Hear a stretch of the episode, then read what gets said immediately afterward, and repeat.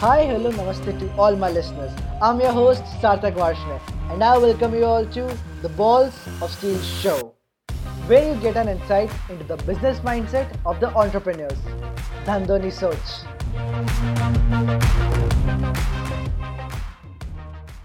So, hi guys, and welcome back to the Balls of Steel show. And it's again a new day, again an amazing guest, and again someone from Kerala. So that is even more exciting for me because I'm recording podcasts back to back with entrepreneurs from Kerala, and it's you know, uh, it just makes me very happy that I'm getting to speak to entrepreneurs from the southern part of India. And I said it, said this on the last podcast also, and I'm saying this again. It's just very very happy. It uh, uh, makes me very happy because you know we all keep listening about uh, uh, you know Bangalore, Bombay, Delhi, but getting down from Bangalore to Kochi, Kerala, it's very exciting for me. I don't know if it's for it's exciting for you or not, but it is it is very exciting for me. And the second reason for my excitement today is that you know today I have an entrepreneur who is in this who's in the cyber security space. So guys, I'll be very honest. I am very interested in cyber security. It fascinates me like hell. Uh, but it's also something that uh, I'm not a coder, so I'm like, oh, I wish I could do that. So with that said, let me welcome on board Nand Kishore from Technisanct. Hi Nand Kishore, how are you? Hi Sarthak, I'm good. Uh, it's it's going to rain here, so it's a good climate too. Wow, uh, wow, wow, wow. That's that's a great one. It's, it's getting super hot here in uh, you know uh, Delhi NCR. Like it's touching beyond 40 degrees every day in day out. So I mean, it's, it's just getting super, super hot. That's... My God. So, Nand Kishore, how are you feeling? I'm good. I'm good. Uh, uh, it's a busy day, but still finding some time for ourselves. But uh, like uh, I've been like, since few days. I've been traveling, and uh, it's after like one two weeks. I'm back in my office. Right. So it's a pretty nice way to start today's nice. schedule. See, we are talking, so it's already a nice way to start this. Okay. So I'm already very excited for this time. So Nandkishore, let me start by asking you a signature question, right? So what is the business that you are into because of which we are gonna say that you've got the balls of steel? That's a nice question to start with. uh, yes. So, Sarthak, to explain, like, let's say, uh, see, we know, like, a lot of people, a lot of internet users are there, and internet is something that drives us on day-to-day basis now because everything mm. has been moving into digital. But uh, we all leave a massive footprint on internet, right? So our digital footprint is more bigger than our real life uh, in these days. Uh, so we are into the business of monitoring uh, exposed footprints or exposed details of individuals and organizations that okay. could really harm them. Like uh, it could be passwords, it could be uh, email address. Like most of us do not know what all information related to us are on public platform, right? Mm-hmm. So we just uh, imagine that we are secure once you are in internet. No, it's not like that. The moment you're connected to internet, uh, you are on a public platform. You're exposing everything publicly, and there are a lot of people on the other side, especially a lot of cyber criminals or uh, like let's say uh, scammers on internet who would be wanting to use your data and scam you or the scam the companies what you work with. So mm-hmm. there are a lot of uh, related issues uh, with your digital footprint that are publicly available. So we focus on a specific aspect of that, that is digital risk that can occur to you with this uh, digital footprint. So right. we monitor uh, exposed credentials, we monitor exposed infrastructure, uh, we monitor a lot of hacker mentions. We monitor a lot of hacker groups. Hmm. Uh, using your email address and password on third-party platforms, and we don't know whether the third-party platform is secure. So we monitor those aspects. So we monitor all. We uh, work towards somewhere around 100 plus use cases with our product. So we have a cybersecurity product uh, which okay. is used to monitor digital risk, uh, and it's a non-invasive product. You don't have to connect with any of your existing systems. Uh, mm-hmm. any brand would use to monitor anything from a credential monitoring to a brand monitoring somewhere, a domain monitoring happens. And a lot of, I guess you mentioned 100 plus use cases are there from the same product. Uh, yeah, that's the space where we are in. Uh, well, as, as I said, you know, Nandkishore, this entire cybersecurity space is super fascinating. But since I cannot code, and this this lift seems like a I don't know, just seems like that sweet candy me which I want to eat but I cannot eat. It's it's just like that and it's just so fascinating to look hackers and coders get into the stuff and do the technical part. My god, goodness, and talking to you uh, makes me feel like I'm actually talking to a hacker. So you must be a hacker, Nandkishore. Am I right or not? No, like I'm not a hacker. I'm a cybersecurity entrepreneur, right? Like uh, uh, because there are hackers. There are people who does a lot of technical stuff. Uh, mm-hmm. I have a lot of people who work with me for that. Mm-hmm. Uh, like let's say, and uh, this is the most uh, like let's say, uh, I mean, mismanaged term in technology can create hacker. Like absolutely, when people say about hacker, people really bad about it. No, it's not like that. It's a really good mm, thing. Like they are the best people. I work with a lot of hackers. Uh, right. I mean, renowned hackers, renowned security experts. Mm-hmm. Uh, like let's say who secure things. So the job of a hacker is to technically secure. Uh, he needs exactly. to identify there are loopholes in the system. Then mm-hmm. the next job will be to secure uh, the system. So uh, specifically, like let's say that is that is something that public is not aware about. And True. when it comes to a lot of cybersecurity stuff, people find it too technical. Uh, as you said, you need to code a lot. You need to like let's say you need to have huge technical know-how. It's not necessary because there are a lot of open source product and open source tools that are available where mm-hmm. uh, as a layman you could go find your uh, like let's say in, uh, like start a bit of the cybersecurity researches you want to do so mm-hmm. specifically that's there so uh, it's a it's a big field uh, you know the security is divided into it's as big as the IT industry itself so it's a big right. field uh, so I would say that mm, I would love to be called as a security entrepreneur uh, who keep on selling security stuff, soft security products. Uh, like, uh, yeah, but there, I mean, uh, calling me a hacker would be an injustice to the real hackers in this whole globe.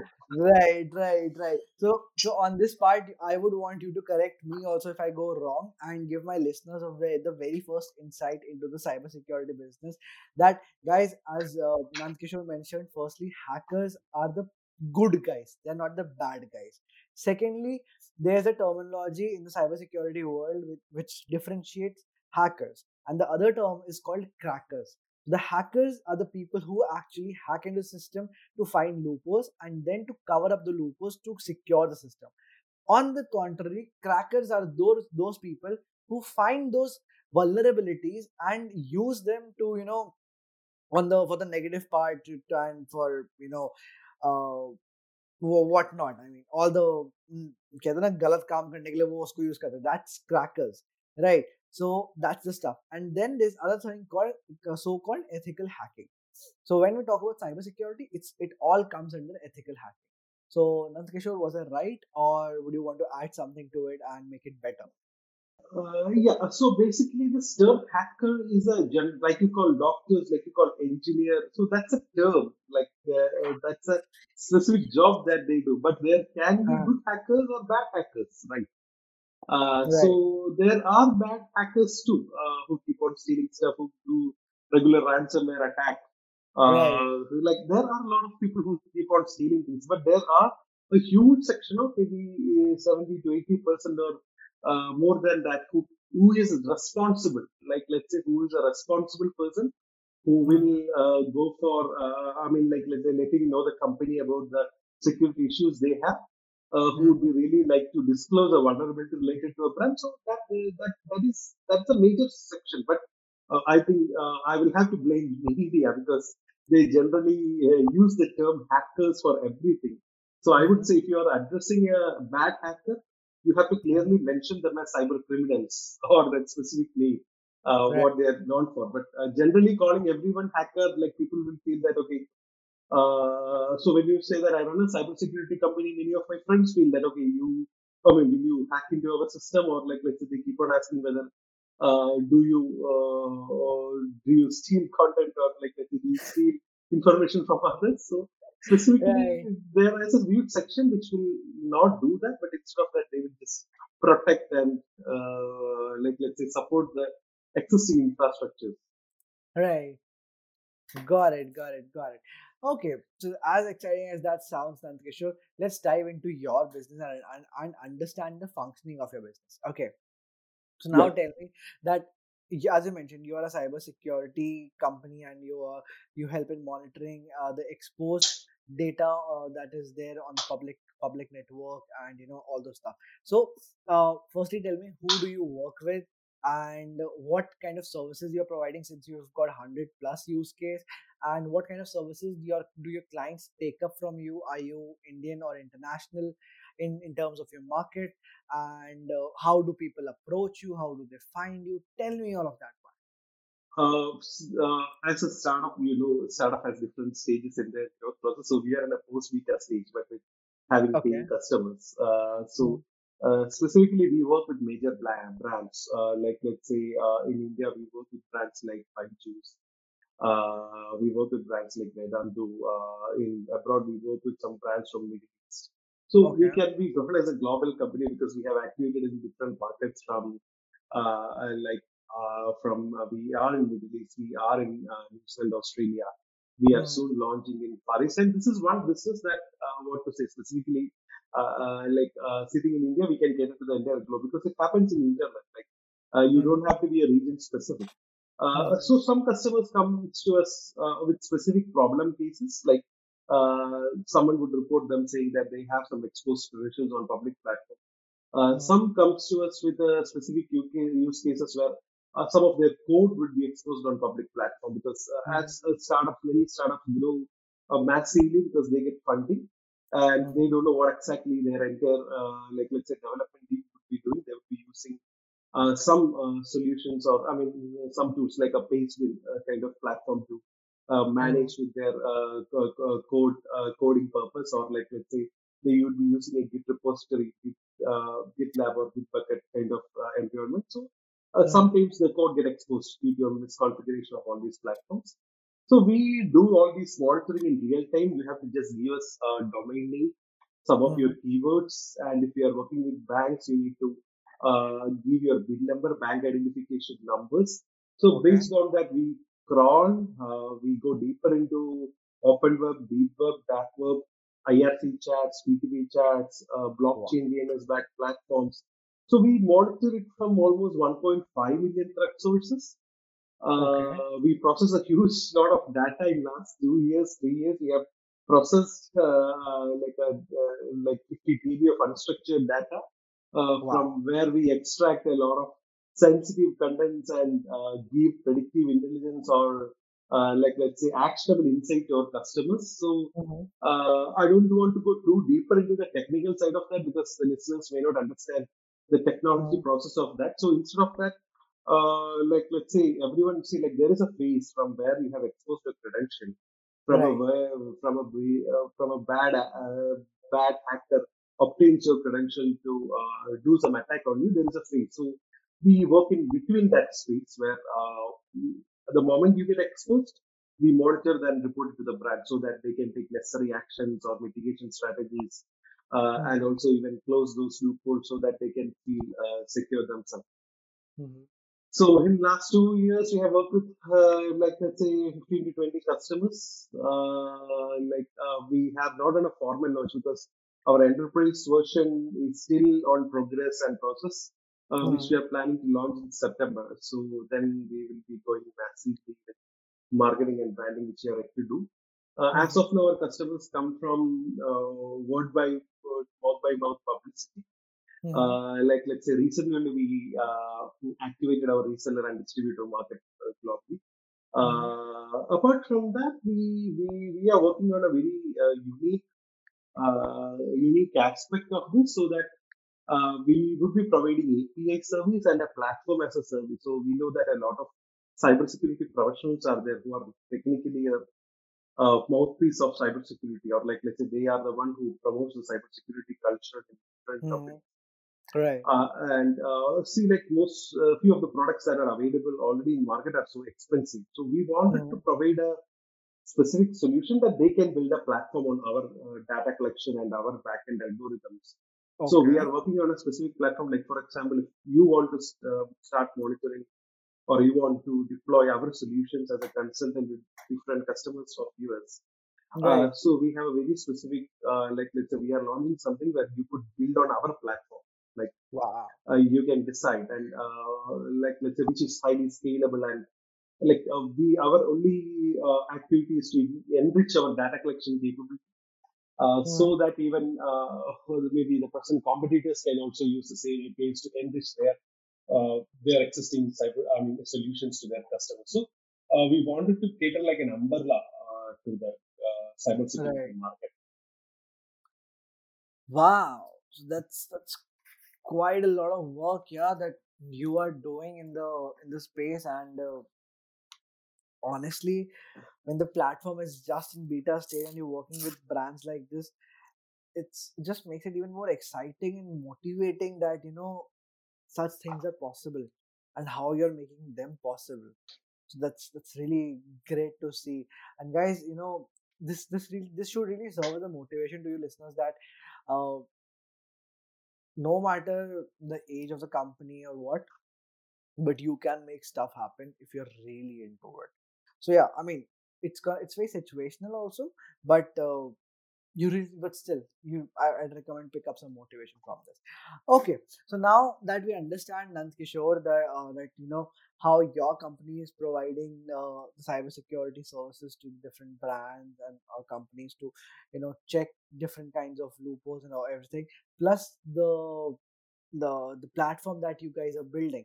So i would want to understand that um, this this in in this process as you mentioned that you know uh, the companies just need to give their uh, domain name and some basic details and then you build crawlers which do that so if this is that easy why aren't there a lot of cybersecurity experts who are doing this kind of stuff Uh, see, cybersecurity as it is is a vast field. Uh, uh-huh. like we are into risk monitoring, attack surface management, and threat Mhm. intelligence.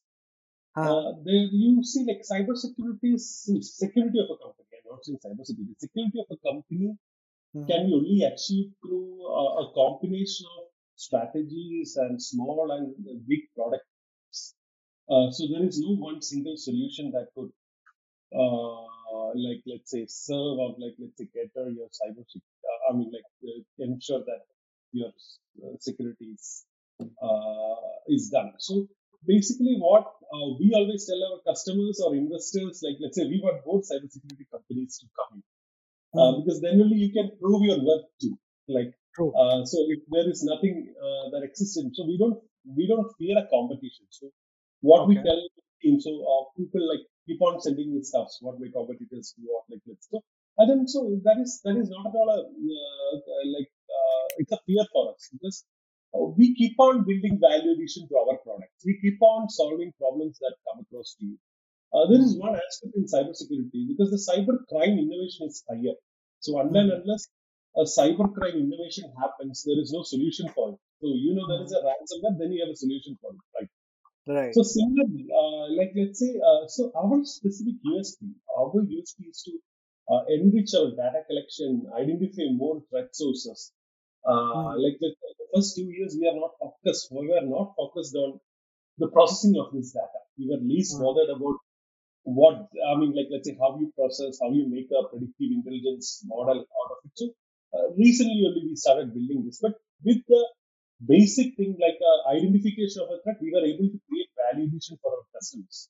right And uh, people are working on a space where like uh, okay, uh, it's not specifically crime. Like even if, if we identify a risk after one week, so what we Uh-huh. are working is on a time gap. Like let's say how fast we could identify a risk involved with our customer, how fast we could Mhm. uh, reach, I mean, uh, pick it from a space. right Uh, like uh, so, so these are few major or like let's say specific uh, like let's say value addition we are focused on. See, like Mhm. uh, anyone can start a cybersecurity company, anyone can um, replicate a specific model. It's not the issue, but I'm really focused on a value addition and two things that I am as an entrepreneur, like let's say I'm highly focused on is the scalability and affordability. okay Like let's say if a US product is charging you fifty thousand US dollars a uh, year, Mhm. uh, like let's say it's not necessary that anyone everyone could afford it, right? So right uh, basically, it should not be a reason for uh, brands to say no to cybersecurity because I always feel that uh, cybersecurity is a premium aspect, but still I want to open up an avenue where people could have Mhm. uh, affordable security. Uh, so we also bring managed services of using our product. We give managed Okay. services to our customers so that uh, it's the same. It's almost the same. So they don't have a dashboard uh, where they could real do a real time monitoring, but we have integrations where we could give real time alerts to our customers using a managed service. But the Mhm. service is same. Uh, the way we identify threats are same. The way we mitigate threats are same. Uh, like let's say uh, exists from the same 1.5 million plus sources what we provide data. But Mhm. specifically, if there are brands who want to test that, we ensure that we give that space to the customers because affordability and scalability are something what we are highly focused on because we wanted to build affordable cybersecurity products. As we go ahead, we want, I mean, everything will become very, uh, very natural. Like everyone would be wanting to have a cybersecurity strategy and product. So at that time, we want to fit it. That is why I mentioned about a, a platform where they can even build their cybersecurity product over ours. True, true. Wow, yeah, that's actually looking probably five to seven years ahead because of the advent of uh, uh, technology and because of pandemic we have moved so fast into digitization that a lot of people definitely have looked uh, over this aspect and left this out uh, left the outer aspect of uh, cybersecurity. And then there will be a time when this will, thing will come back to haunt and you're preparing for that time. That's that's insane yeah. That's really really insane. Okay, I get that. So now you know now that we, uh, we understand uh, probably everything, and since you know it's just, it's cybersecurity, we definitely cannot dive into the technical details of the you know business and how things work. Let's talk about the idea. That how did you get this idea of cyber of creating a and starting a cybersecurity company? Uh, see, basically, I used to do a lot of research. Uh, Okay. specifically, I used to, uh, I mean, internet was very, I was very much passionate about internet. In, uh, I mean, since 1997, I had access to uh, internet. So I was very much used to that kind of a uh, thing. So, uh, but gradually, like, let's say I understood there are a lot of pitfalls. And in 2013, 14, uh, 15 time, I used to uh, go deeper into the internet space, identify like it's not necessary that uh, your data should be exposed on a, a dark web or, a deep web kind of platform. It can be an open web. Uh, see, like I saw that people used to leave a lot of uh, information on public media. hmm Uh, like uh, people and people used to wonder how they become a target or a victim of cyber scams. So, hmm like let's say assessing that I saw uh, uh, on Facebook someone writing details of their credit card number, like uh, like on a bank's uh, Facebook page, his credit card or debit card was not working, uh, and he, he started like let's say posting his uh, credit card number and CVV code and asking the bank to solve the issue. So, Right. uh, I mean, uh, uh, personally, then I believe that people are like, um, so there are two part of intelligence, like there is a tech- technical intelligence or a machine intelligence that work, uh, like we see in companies, there is human intelligence, and most of the time, human intelligence is uh, reason for many of the cyber scams we uh, end up with. So that was one thing that I, I was fascinated about, and this person belonged to some metropolitan city from India. But Right. then, then it was that time, maybe 2013 and 14, like many of the uh, sea town, like let's say I come from a sea town in Kerala, so like, hmm uh, I mean, people never used to believe that leaking a credit card information or debit card information, uh, like uh, we could fall into this kind of a scam. Now it's hmm common. At that point of time, people never used to believe that. hmm Uh, then I, once I started actively growing, uh, going more into these platforms, I understood that um, like let's say people from a small town in Kerala, their debit card details get exposed in uh, internet platforms. So then I started working on those aspects, specifically Ah, like uh, like let's say identifying how many credit card data or debit card data belonging to a small town. Uh, I mean, used to do this, and identify it's not just credit card, debit card data. The entire human footprint is of huge value for a a scammer. Uh, like let's say uh, it can be PIA information. Uh, so uh, so uh, uh, any personal identification information can really be used to uh, uh, uh, like let's say impersonate someone. Uh, impersonate someone. Like if I have your uh, date of birth, that would be one reason for me to call you and ask whether this is your date of birth and this is the part of our verification. Now, hmm like let's say that will be that you will be trusting me more if I'm saying that I'm Right. calling from a bank and sending your data. So similarly, it's, I understood that a lot of, lot of these footprints Uh-huh. uh, could really be a gold mine for anyone. And when it comes to organizations, uh, like let's say mm, it can be passwords or it can be any of their internal files. Uh, it can be details about their CXOs or like let's say VAT executives in a company. Uh, Mhm. so so all these informations could be leaked on public platform.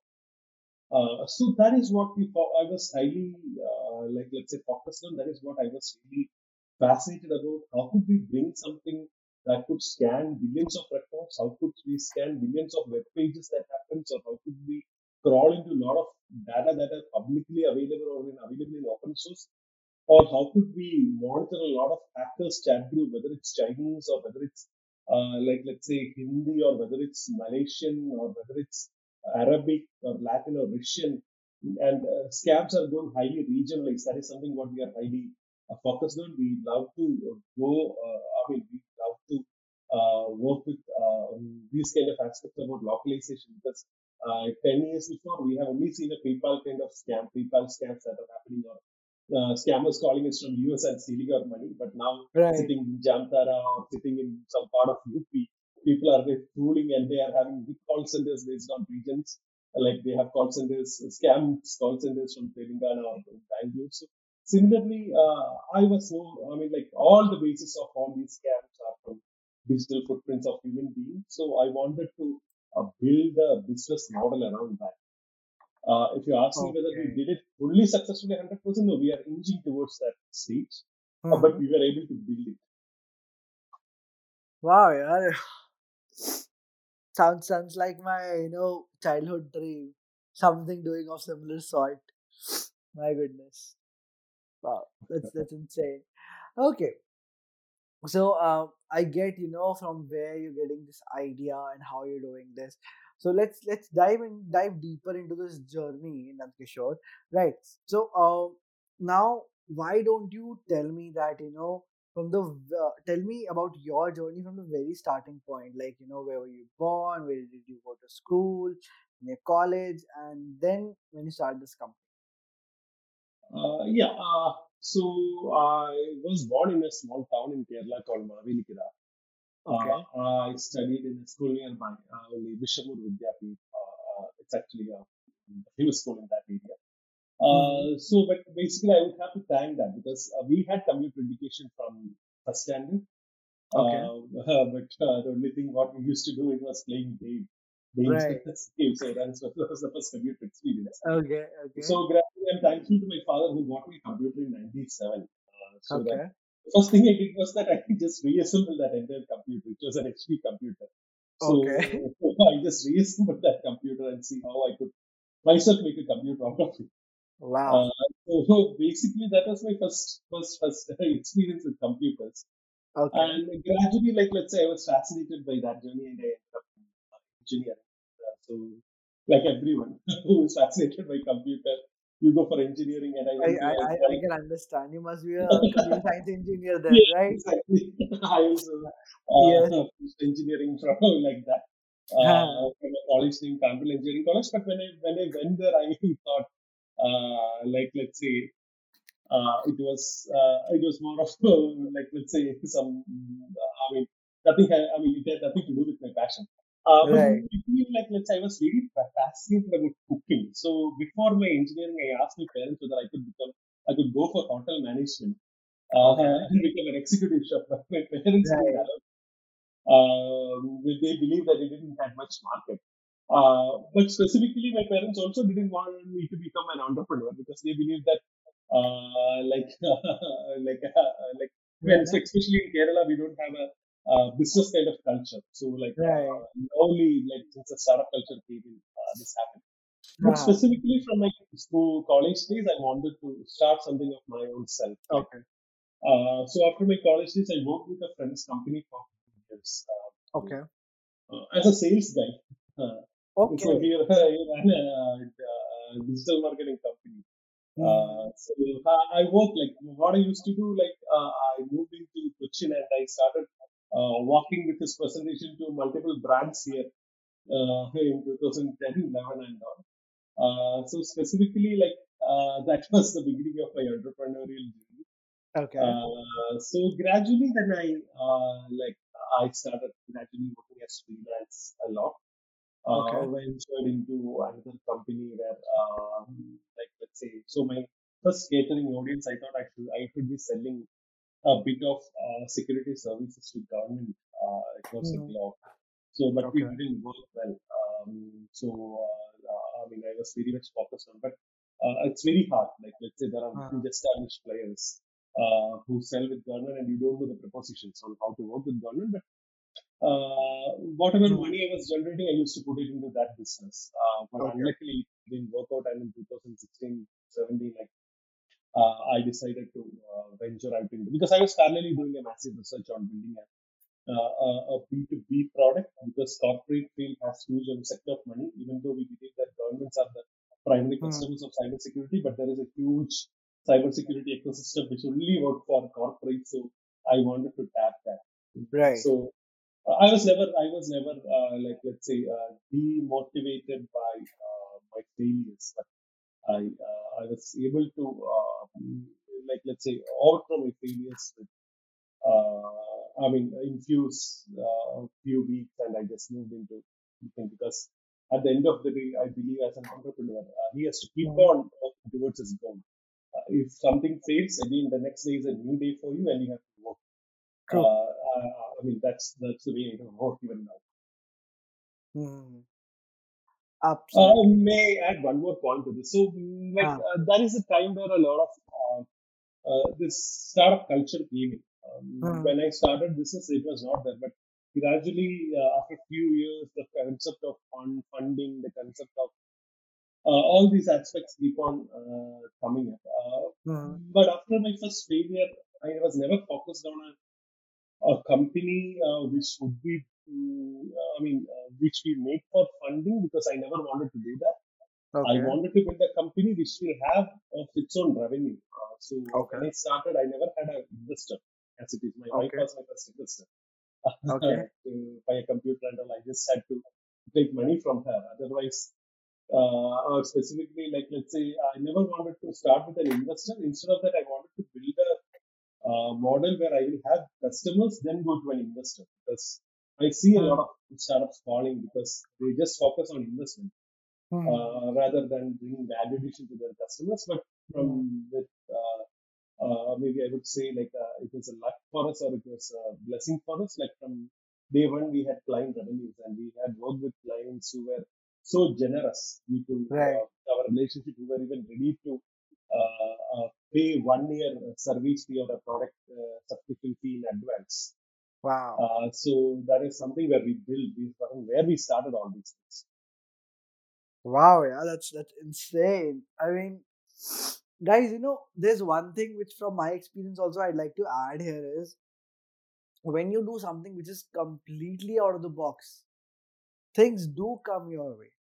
And such things do happen where, you know, as Nand Kishore mentioned, that clients were being generous and they paid a one year ad- advance fees because what he is doing so out of the box that you won't find such services commonly available.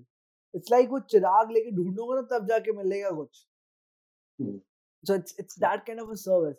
So when you get into such kind of fields, yes, the journey is gonna be difficult. It's gonna be very difficult, but you know uh, the generosity and the results are gonna be even more sweeter. So I would rather say go with it. Okay, so that's that's quite a journey, yeah. That you did your engineer, then you engineering, then you, uh, you worked with your friend as a sales guy for a long time, and then uh, you did your own business, and post that you started uh, Technisanct, right? So I hope I said the journey right. Okay. yeah. Uh, see, like uh, it's very hard to speak about the struggles. Like when you write a story, always we see about the good things only, but the depth of the struggle or the depth of what you have gone through is so big. Uh, Right. so uh, and then unless you reach a point where people start paying you, still till then it's very, very it's a very hard journey. I, I can understand that. I can completely understand Nand Kishore. Okay, so Nand Kishore, uh, if I have to ask you, according to you, where do you think the seeds of entrepreneurship got sown into you? Uh, see, basically, like, uh, uh, uh, see, naturally, uh, you know, right? Uh, once you move through, like, let's say, once you uh, walk through your life, so you find a basic thing, like, uh, see, like, two things that highly, I, I highly focus on is one is, uh, like, let's say, uh, being so grateful to what we have, right? Like, uh, Uh-huh. uh, so, so I was so grateful, like, uh, for what all experiences what I had in my life. So at one point of one point of time, I felt like yeah, I'm overstretching. I'm overstretching a lot. I'm being I'm being value addition to few others, uh, Mm-hmm. or like let's say I'm I'm being very genuine to others, or like let's say I'm being I'm building or helping people to uh, massively build their business. Mm-hmm. But something is not hap- growing in your life. At the end of the day, we also have to grow. Uh, so I just thought like uh, it's about it was only about the industry what I had to choose. Uh, so Right. I uh, so uh, so that is that is one point. Maybe in 2011, 12, that is one point I, where I decided that uh, I should be uh, I should be starting something. And uh, it's a, technically it's about selling. I believe Mm-hmm. uh, and uh, creating value addition to the uh, value addition to the uh, uh, to what you do. So this is this was my basic instinct of uh, entrepreneurship. So when I started entrepreneurship, I thought it was all about making money. Uh-huh. But gradually, once I progressed, I understood that it is not just about making money. Uh, there are a lot of aspects like self satisfaction, uh, boost on self morale, uh, Right. setting a huge vision, bringing happiness to others' life. So that is something that I have was always focused on. Uh, now I have to tell this small thing that happened with me. I'm a Absolutely. uh, I, am I'm a devotee and a follower of uh, spiritual uh, Right. Sri Sri Shankar. Uh-huh. Uh, so I, uh, in an interview, like uh, I just heard one sentence. He's uh, he was saying that uh, he never thinks about uh, like let's say, uh, oh, I mean about one aspect where people will think like uh, what I can get. Like uh, he will only think that what I can give to others. So that brings a sense of happiness. Like so that is something that's uh, I mean like it struck me very well because Right. while you grow in your entrepreneurship field, it's about happiness what you see around your employees your other co-partners, uh, your family. So it's it's about building that kind of a happiness and that kind of an inspiration, that ecosystem that they can also grow. So Right. that aspect really, um, specifically, more specifically, that really helped me to shape up my entrepreneurship. That specific call. Uh, Okay. like when you start giving, you start to, you start to get True. uh, like uh, when you start sharing joy, you start having uh, like let's say joy arises in yourself. When you Mhm. start giving money, money comes back to you. Right. When you start giving food, people buy food for food for you. So similarly, so I am a person who always focus on that that kind of a philosophy where Mhm. unless unless you share with others, you won't get it. If you believe this is all for me, at one Right. point of time you will lose it, and there won't be anyone who could really uh, specifically support you at that point of time. Mhm. Um, and that I started learning one more thing from uh, these aspects. Like I started, uh, I never, uh, I never wanted to be motivated by someone. I wanted to be inspired. So inspiration comes from from inside. Mhm. So, I, so once you are inspired, uh, it can remain with you, so that you don't uh, lose it at some point of time. So motivation, True. someone should always motivate you, but inspiration is always there. Like so, Right. these were the two aspects where I understood that this is the basic qualities where an entrepreneur should have. So from that seven year or eight year, nine year journey, this is what I exactly learned as entrepreneur.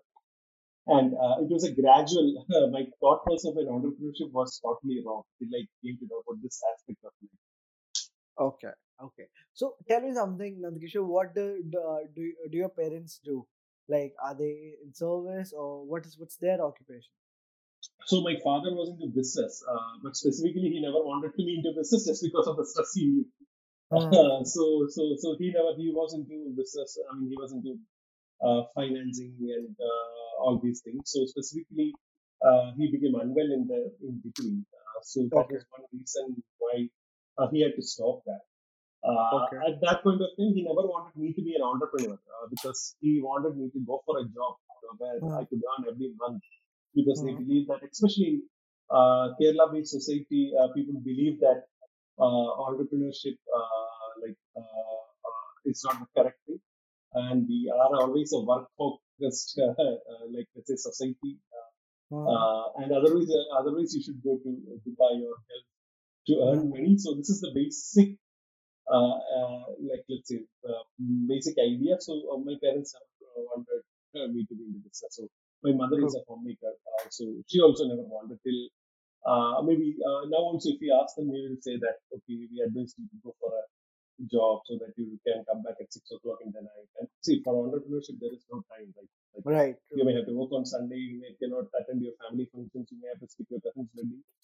Uh, so all these aspects are there. So still, they still believe that I, it's better for me to go for a job. Hmm.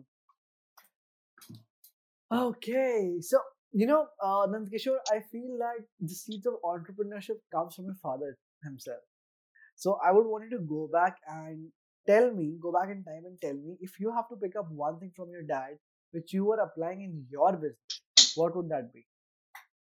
Uh, so being very cool. So uh, like uh, like even if something very bad happens, he used to remain cool. So Mhm. uh, that is something that I have. See, like, and I have never. Uh, uh, more specifically, if I term it like this, uh, uh, one thing what I specifically picked is being a problem solver. Uh, uh, so, like, if a problem occurs, of course, there is something like a solution for it. So, this is what I have learned from it.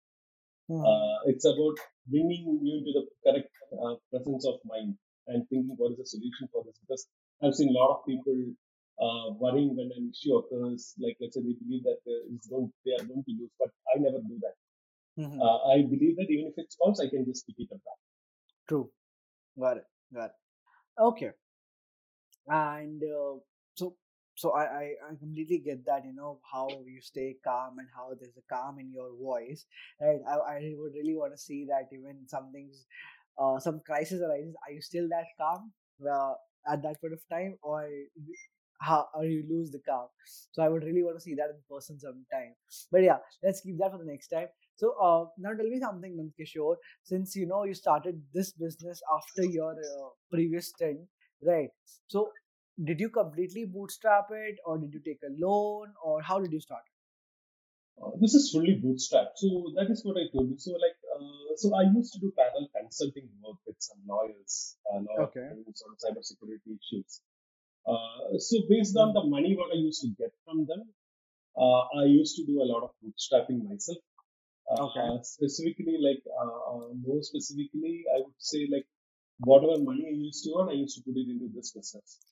But I used to put a cutoff. Like let's say I thought I would do this for two years, uh, and if I'm unable to sustain that after that, like Mhm. oh, why should I just put money into a business? I can remain as a consultant, right? Still Right. consultant, I can be like an entrepreneur, come consultant. Uh, would be doing working like an entrepreneur and making money as a consultant. Mhm. Uh, but I was able after one and a half years, I was able to bring the, uh, bring this startup uh, into uh, auto mode, where we used to get clients' money and where we used to pay the salaries of my employees.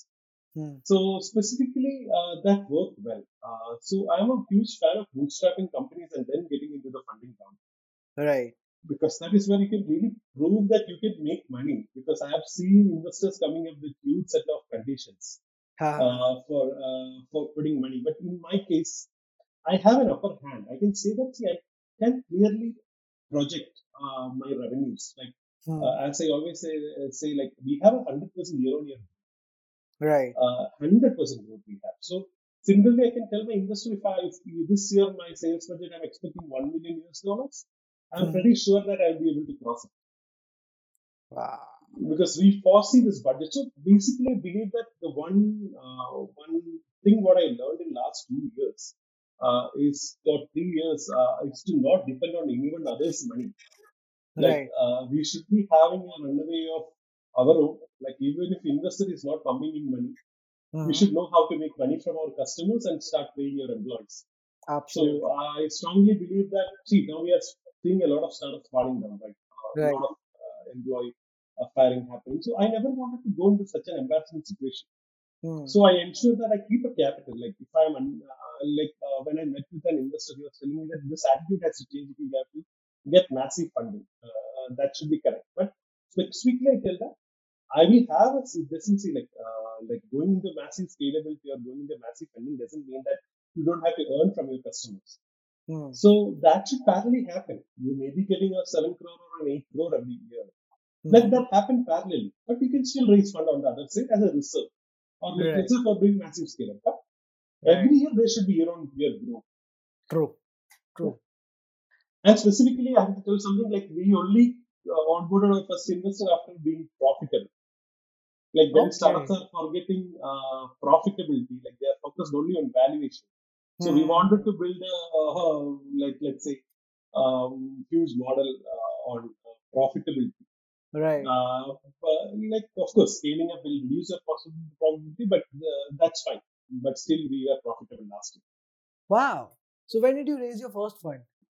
Uh, just three months before this May, uh, we just raised a small amount of two crores. Uh, so because we wanted to finish off this enterprise version, and we Uh, felt that like let's say again, like let's say waiting for more customers to add on and finishing this enterprise version would lose the opportunity. right. Like let's say we have we are having good enquiries from the Middle East market, Far East market. Right. Uh, due to lack of uh, like let's say manpower and all these things, like we were unable to scale up to that that kind of an environment.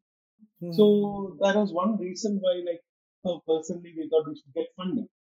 Okay. and, Okay. uh, Okay. Yeah.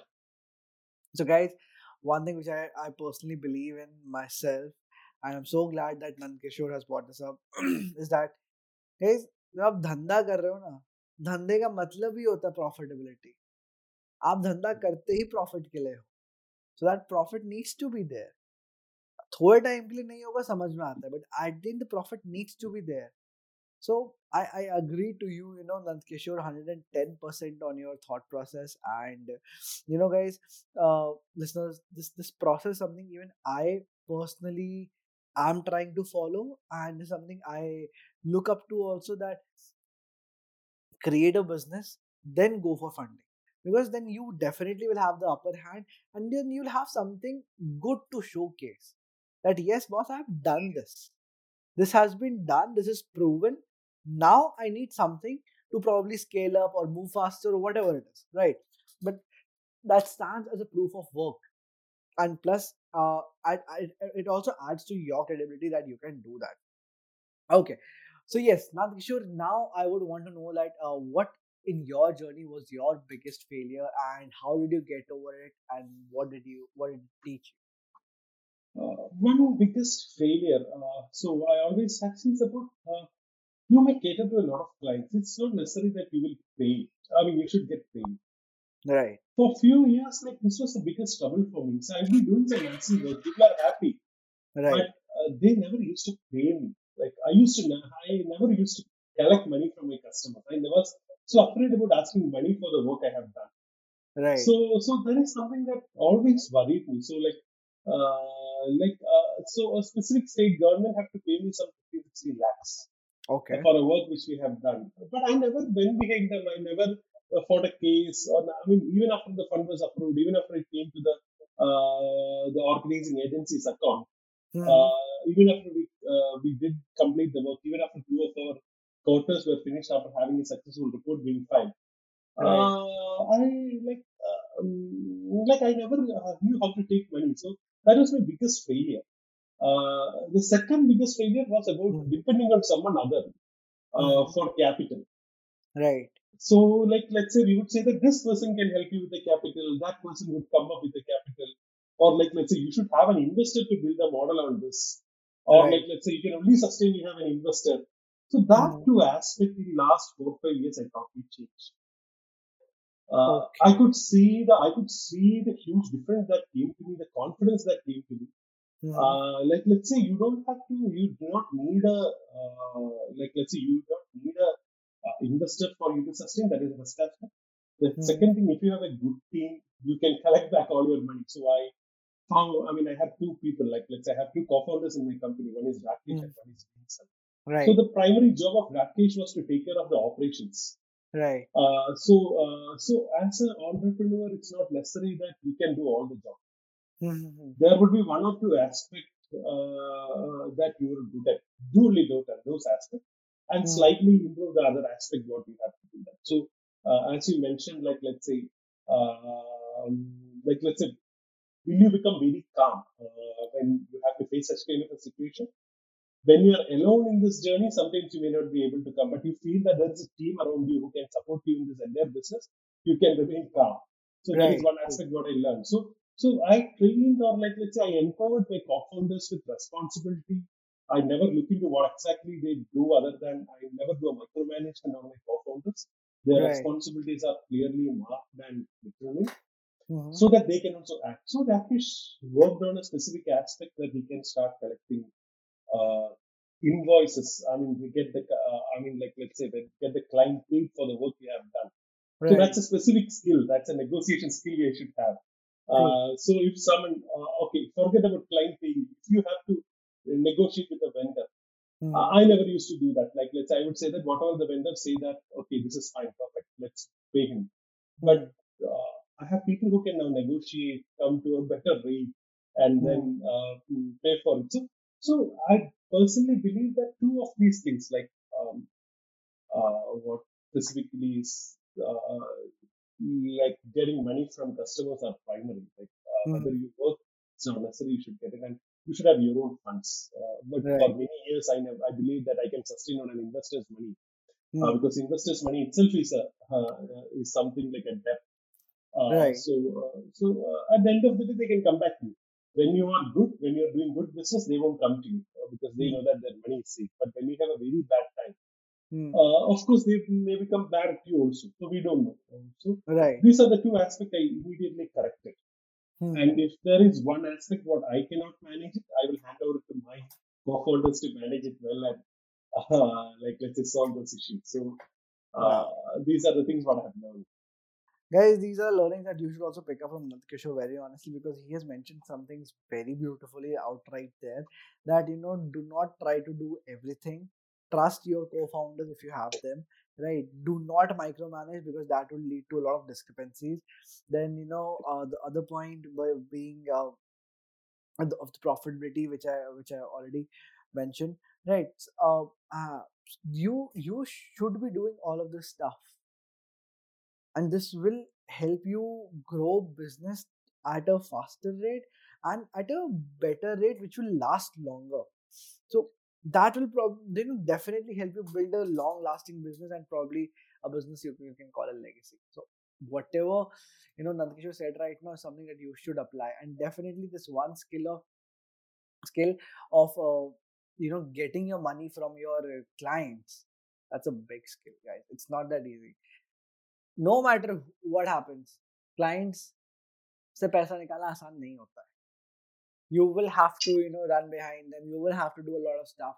So you will have to develop that skill. So it's great that Nandkishore you've put that out for my listeners and I'm pretty sure that they'll pick up something from that. Okay so Nandkishore with that said you know uh, I don't think so there's much that we would uh, I would want to ask you. Right. So before we end this podcast Nandkishore, if you have to give out a business tip what would that be?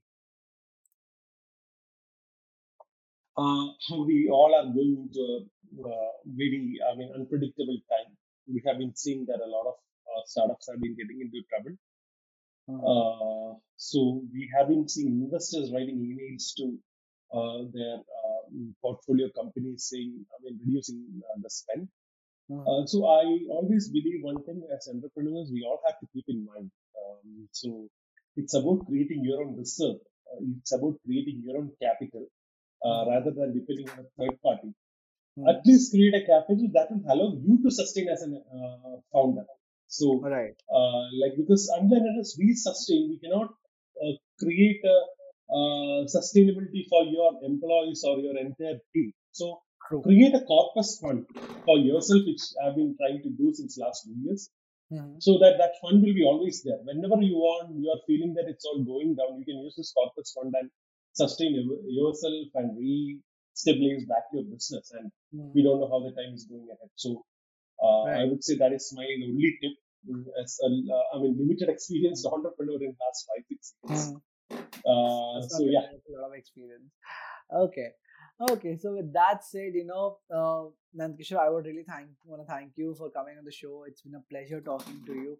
And guys, cybersecurity business hai, theek hai?